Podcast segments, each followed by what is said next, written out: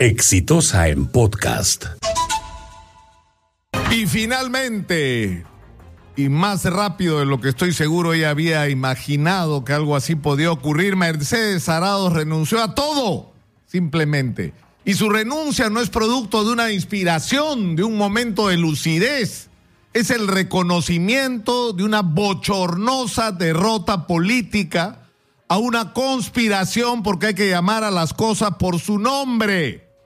Lo que ha estado en marcha en el Perú en los últimos meses y semanas es una operación política que tenía por objeto vacar al presidente Martín Vizcarra, poner a Mercedes Arauz de presidenta. Ya estaban discutiendo quién era el presidente del Consejo de Ministros al que iban a poner. Pero no solamente eso, el siguiente paso era modificar la composición del Tribunal Constitucional no porque esto fuera necesario y los plazos mandaran a hacerlo, sino realizar este cambio en función de sus necesidades de convertir al Tribunal Constitucional en una instancia de impunidad, donde todos los procesos anticorrupción murieran. Pero además, además, lo que querían era traerse abajo el acuerdo Lavajato y sacar a Rafael Vela del equipo especial Lavajato y parar la investigación que se está haciendo e impedir que los peruanos conozcamos la verdad. Eso es lo que está detrás de toda esta operación y no otra cosa. Acá no hay una discusión sobre otros asuntos que tengan que ver con el interés de los peruanos, porque eso se ha convertido en la agenda nacional para algunos. No estamos discutiendo los problemas de los peruanos las angustias de los peruanos, las necesidades de los peruanos.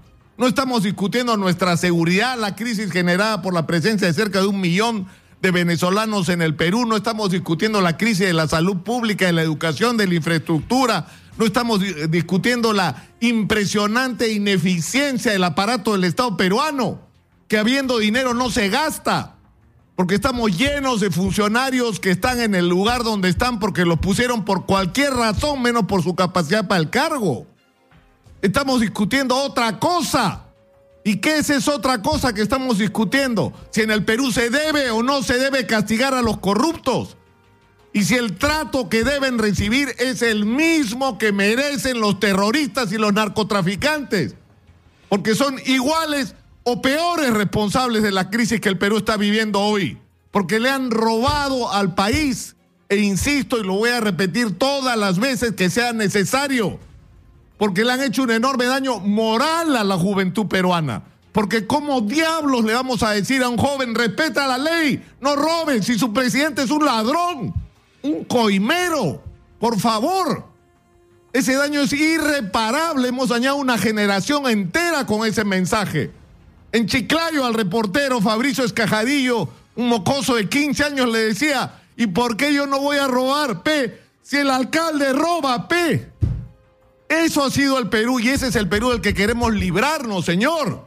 Y esta gente ha convertido en agenda nacional la impunidad y nos hemos visto arrastrados en esta discusión que tiene que terminar de una vez por todas y hoy día tiene que haber un capítulo trascendente. Hoy día necesitamos que el señor Barata diga en Brasil a quién diablos le dio dinero en el Congreso y qué significan esos cerca de 70 seudónimos, esos llamados codinomes para saber la verdad completa de lo que ha pasado en el Perú. Y debemos pasar inmediatamente a la agenda, a la que nos preocupa a todos. Pero también tenemos un reto y con esto termino. Se ha convocado a elecciones y el Jurado Nacional eh, de Elecciones estableció los parámetros para las elecciones del 26 de enero de renovación del Congreso. Esta es una extraordinaria oportunidad. Señor, señora, empresario, emprendedor, gente apasionado por la política, dirigente estudiantil, dirigente de tu comunidad, ya es hora de que te involucres en política. Dejemos de quejarnos de lo mal que lo hacen otros y asumamos la responsabilidad de ensuciarnos los zapatos y asumir la, la conducción de este país. Ese es el cambio que hay que producir. He dicho. Este fue un podcast de Exitosa.